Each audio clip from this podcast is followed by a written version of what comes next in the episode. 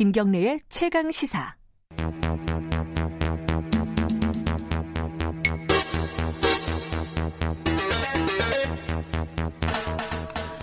네, 사건의 이면을 들여다보고 깊이 있게 파헤쳐보는 시간입니다. 추적 20분. 오늘도 박지훈 변호사, 한겨레 신문 김한 기자 두 분 함께하십니다. 안녕하세요. 안녕하세요.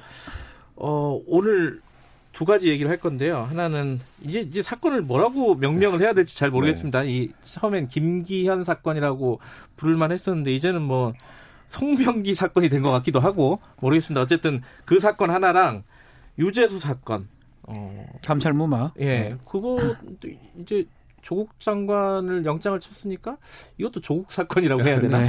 뭐 어쨌든 두 사건을 할 건데 뭐부터 하죠? 송병기, 송병기 사건. 이요 예. 자, 요거는 요 얘기부터 시작을 해보죠. 그러니까 송병기 씨는 송철호 지금 울산시장의 측근이죠. 네. 그죠? 네. 거기까지는 맞고. 네. 근데 송병기 씨가 갖고 있었던 어떤 수첩, 본인은 뭐 메모장이라고 네. 주장하지만 그게 지금 연일 어, 언론 지면을 가득 채우고 있습니다. 네.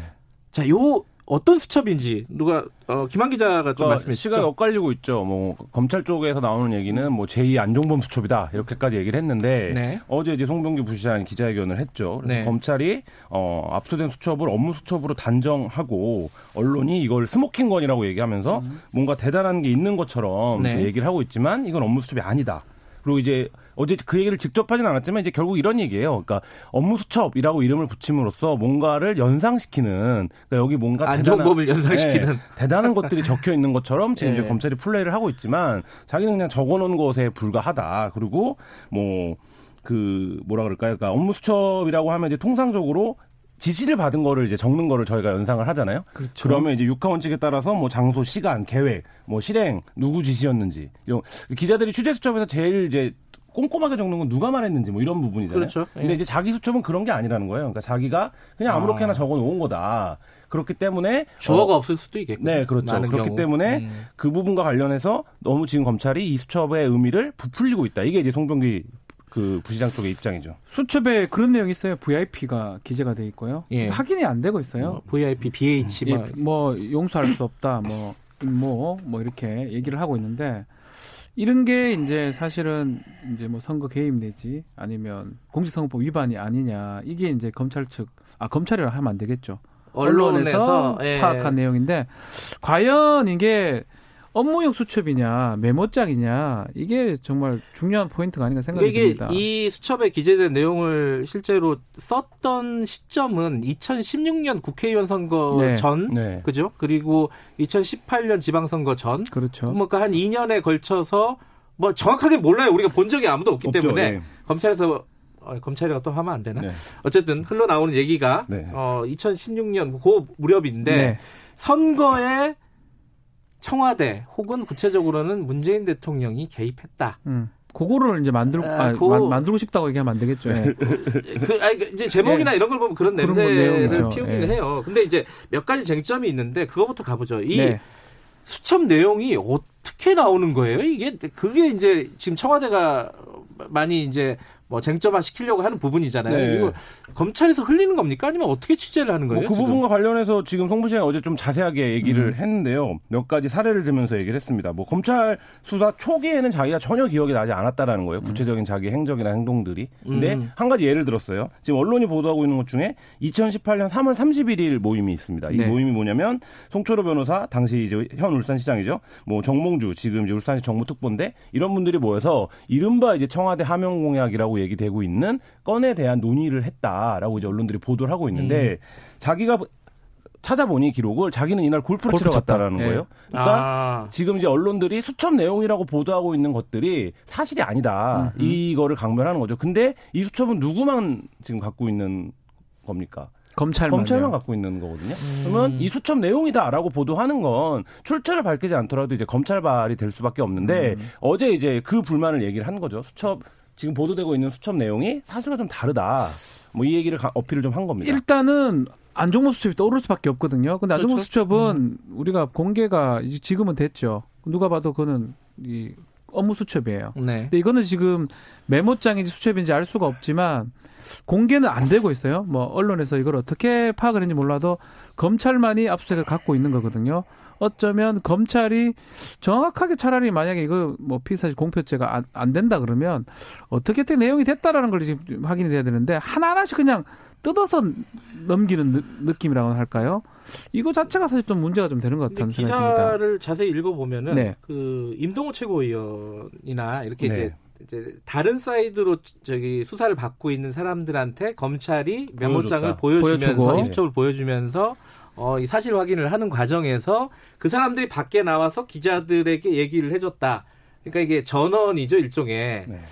뭐 그런 식으로 기사는 적혀 있더라고요. 근데 네. 이제 청와대는 거기에 대해서도 좀 무리가 있다라고 얘기는 하지만 제가 네. 그 김영한 업무 수첩을 해제하는 음. 이제 작업을 한 적이 있었어요. 아 그래요? 근데 음. 이제 그게 어떻게 되는 거냐면 김, 이 업무 수첩에는 위에 정확하게 일시와 이 모임의 성격이 적혀 있습니다. 그렇죠. 그러니까 예를 들면 청와대 뭐 수석비서관 회의였는지 네. 그 주재를 비서실장이 했는지 대통령이 했는지 뭐 이런 네. 것까지 다 적혀 있단 말이죠. 예.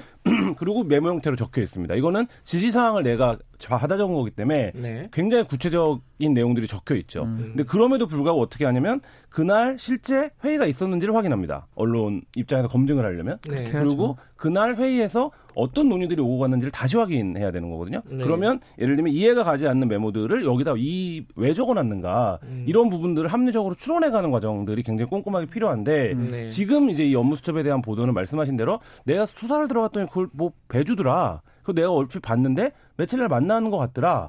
그 근데 사람들의 기억은 굉장히 주관적이고 자기 중심적으로 조립이 될 수밖에 없기 때문에 그렇죠. 자기 얘기가 맞는 방향으로 그것을 기억 하기 마련이거든요. 네. 의도를 갖지 않더라도. 근데 이제 그런 차원에서 보면 어제 이제 송병기 부시장의 불만은 그런 거였죠. 지금 그런 방식으로 어쨌든 조합된 조각된 사실들이 흘러나오고 있는 거다. 음. 이 주장을 지금 하고 있는 거죠. 수첩이 만약 맞다면 사실 정확하게 지금 확인을 한 다음에 참고인이나 진술을 받는 거거든요. 지금 그게 그렇게 밖으로 나온다는 자체가 좀 이상한 것 같아요. 음. 지금 주관적 생각인지 객관적 확인된 건지 그거 자체도 지금 불투명한 상황에서 지금 밖으로 다 나와서 진짜인 것처럼 보이고 말씀하신 것처럼 참고 조사 받았던 사람이 와서 그런 조사 받았다고 얘기하는 것도 사실상 맞지 않거든요. 음. 일단은 저는 뭐 저도 수사를 해봤던 입장에서 상당히 어색합니다. 그 확인도 안 되고 막 그렇게 조사도 해도 되는지 또 했던 정말 중요한 자료라면 참고인한테 정말 조심스럽게 물어봐야 되는데 네. 막 꺼내 와가지고 뭐 VIP 적힌 맞냐 이렇게 얘기하는 것도 이 초보적인 수사 같다는 느낌 많이 들거든요. 확인 다 한 다음에 음. 절대로 밖으로 안 세게 해야죠. 정말 맞다면. 근데 이걸 다 세게 만들어가지고 조사하면 이게 조사가 됩니까? 답답합니다 진짜로. 저는, 저는 제가 봤을 때 답답하신가 봐요. 아니 왜 왜냐면 이게 밖으로 나와서 뭐가 정확한 사실이라면 다 된 다음에 나와야 되는데요. 하나 하나씩 지금 나오는 형국이잖아요. 이러면 그 검찰이나 조사를 수사를 한다면 이렇게 수사해가지고 수사가 되겠습니까? 밖으로 안 나와야죠. 그러니까 이, 이 수첩 말 여러 가지 이제 수첩의 내용들이라고 얘기하는 것들이 이제 언론이 보도를 하고 네. 있는데 네. 그 중에 가장 자극적인 게 그거였어요. 그 VIP가 임동우, 임동욱을 용서할 수 없는 자들이라고 얘기를 네. 했다라는 그런 네, 네. 보도였어요. 네. 뭐 임동우, 임동욱은 그 송철호 시장의 이제 겨, 경쟁자들이었죠. 경선 뭐. 네, 네. 경쟁자들이었는데 VIP의 어, 친구고 송철호 씨는 어, 시장은. 근데 이제 이게 어디에서 누가 얘기했다는 게 없어요, 이게. 그렇죠. 그 송병기 씨가 VIP한테 직접 들었을 일은 만무하고 네. 그죠 누군가의 전원일 텐데 음. 막 적었다면은 그렇죠. 혹은 어 용서할 수 없는 자들이라고 생각했으면 좋겠다라는 소망일 수도 음. 있고 모르겠어요 모르겠지만 어쨌든 전원인데 이 이게 이렇게 중요하게 보도를 해, 할 수 있는 제가 기자의 양심으로 안 돼요. 연결고리 음. 찾아야 됩니다. 어, 저는 네. 언론도 마찬가지고 검찰도 마찬가지. 여기서 한번 더 나가야 돼요. 이거를 토대로 해가지고 과연 누구한테 들었던 얘기고 뭐 때문에 이게 나왔고 그걸 찾아낸 다음에 최소한 보도가 돼야 되지. 예. 이 정도의 어떤 수첩에 적힌 내용으로 보도가 된다는 건 좀 빠르다는 생각이 듭니다. 되게 중요한 워딩은 맞아요. 네. 누군가한테 만약에 회의 시간에 이렇게 얘기했다 이건 아, 엄청난 중요하죠. 일이죠. 중요하죠. 그러면. 중요한 워딩은 맞아요. 네. 근데 이게 정확한 워딩인지 연결고리를 찾아야 예, 된다는 거죠. 뭔지 예. 이게 좀 중요한데. 그러니까 아까 말씀드렸던 그 부분이에요. 주어와 일시와 장소를 확인할 수 있어야 음, 돼요. 음, 그렇죠. 그래야 예를 들면 최소한 그 발언이 전원이더라도 네. 이 발언의 맥락 같은 거를 구성해 볼 수 있는데 네. 지금 이제 이 정보를 구성해야 되는 핵심적인 요소들이 거의 제거된 채 네. 선정적인 워딩만 이제 갖고 얘기를 하고 있는 건데 그러니까 이 부분이 아까 이제 답답하다고 네. 말씀하셨지만 지금 이 수사의 방향, 성격 어떻게 구성되고 있는지 이런 것들을 좀 어, 단적으로 보여주는 음. 문제가 아닌가 싶습니다. 그 뭐 청취자 여러분들도 들으시면은 이 부분이 지금 저희들이 얘기하는 게 실체적인 진실에 대해서 얘기를 하는 게 아니라 지금 과정을 네. 얘기하는 거거든요. 네. 이게 수사 과정이라든가 언론의 보도 과정 이런 것들을 말씀드리고 있는 거라서 그렇게 맥락을 좀 파악해 주시면 어, 좋겠고요. 또 하나 송 송병기 부시장이 얘기한 의혹 중에 하나가 도청을 당하고 있는 네. 것 같다. 네. 자기가 송철호 시장이랑 통화를 한 내용을 검찰이 알고 있다. 잠깐만 이거는 굉장히 충격적인 얘기예요. 지금 어떻게 알 수가 없습니다. 네. 둘이가 대화하는 걸 녹음할 수는 있어요. 네. 녹음 음질이 상당히 좋다고 했거든요. 들려줬다고 해요. 네. 누가 녹음을 한 거는 맞아요.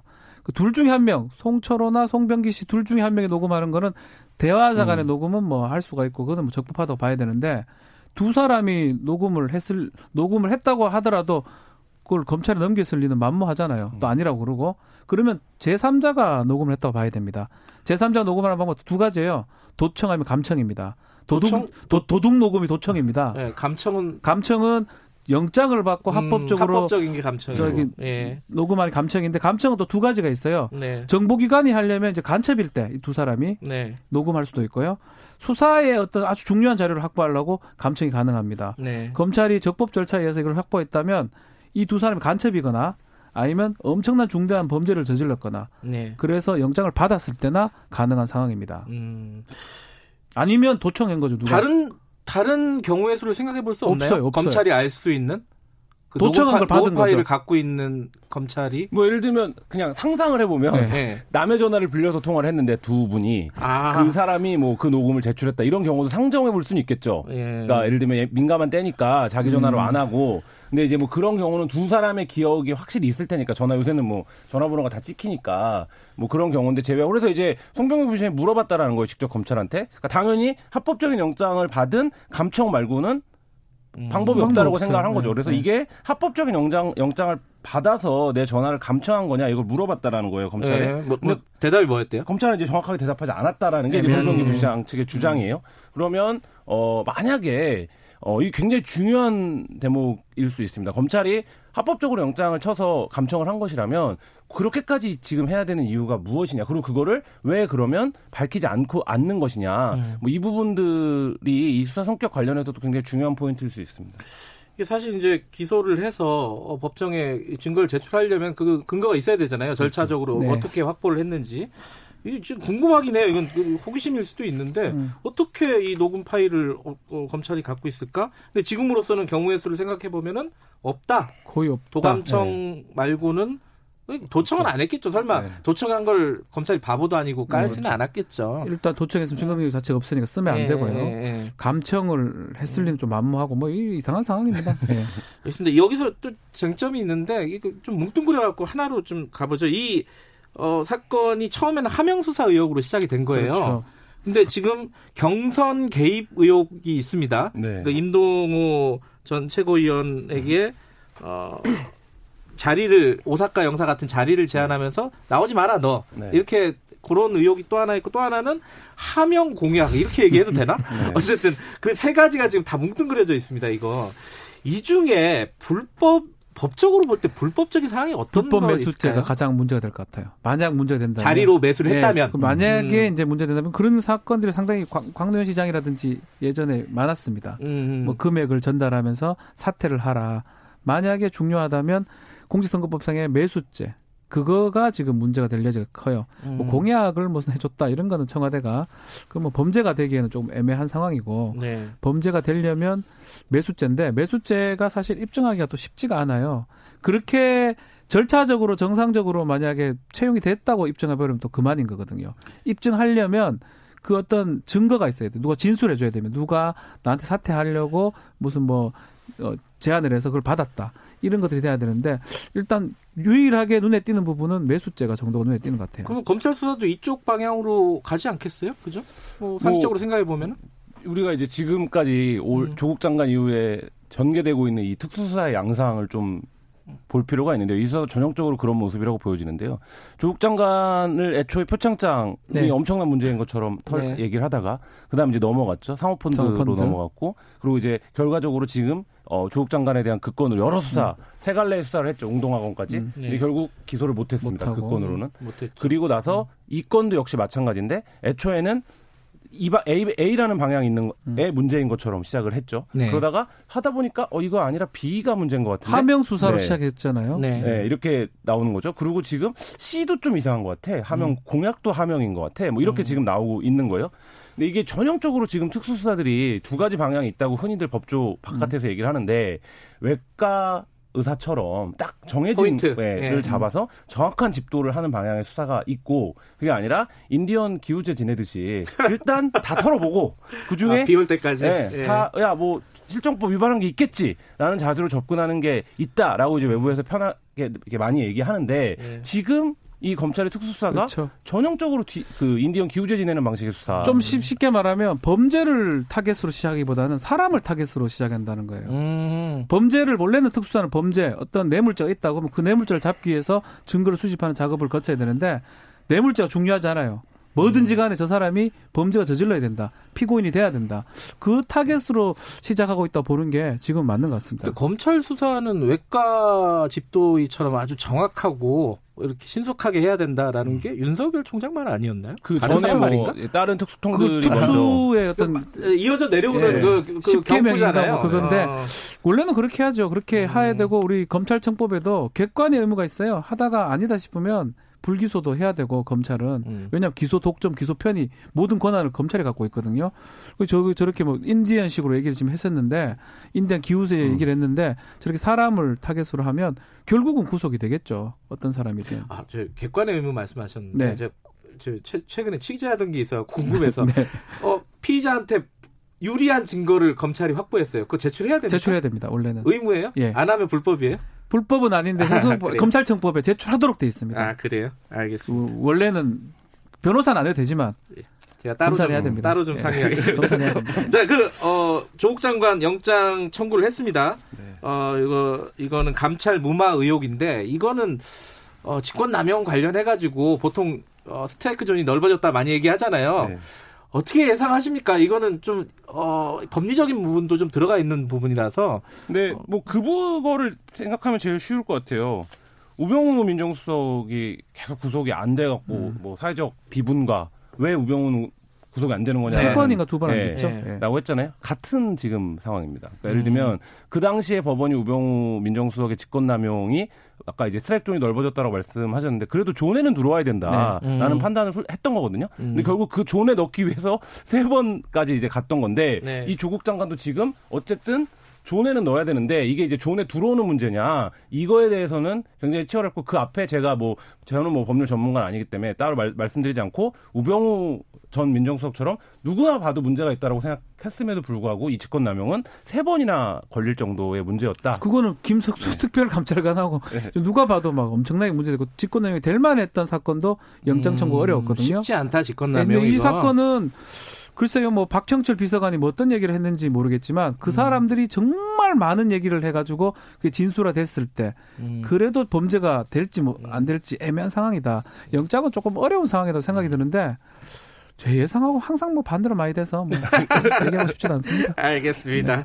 어, 영장 나오는 거 보고 네. 제가 화요일 날 박지훈 변호사께 어, 따지든가 이러도록 하겠습니다. 자, 오늘 말씀 감사합니다, 두 분. 네, 감사합니다. 고맙습니다. 박지훈 변호사, 한겨레 신문 김환 기자였습니다.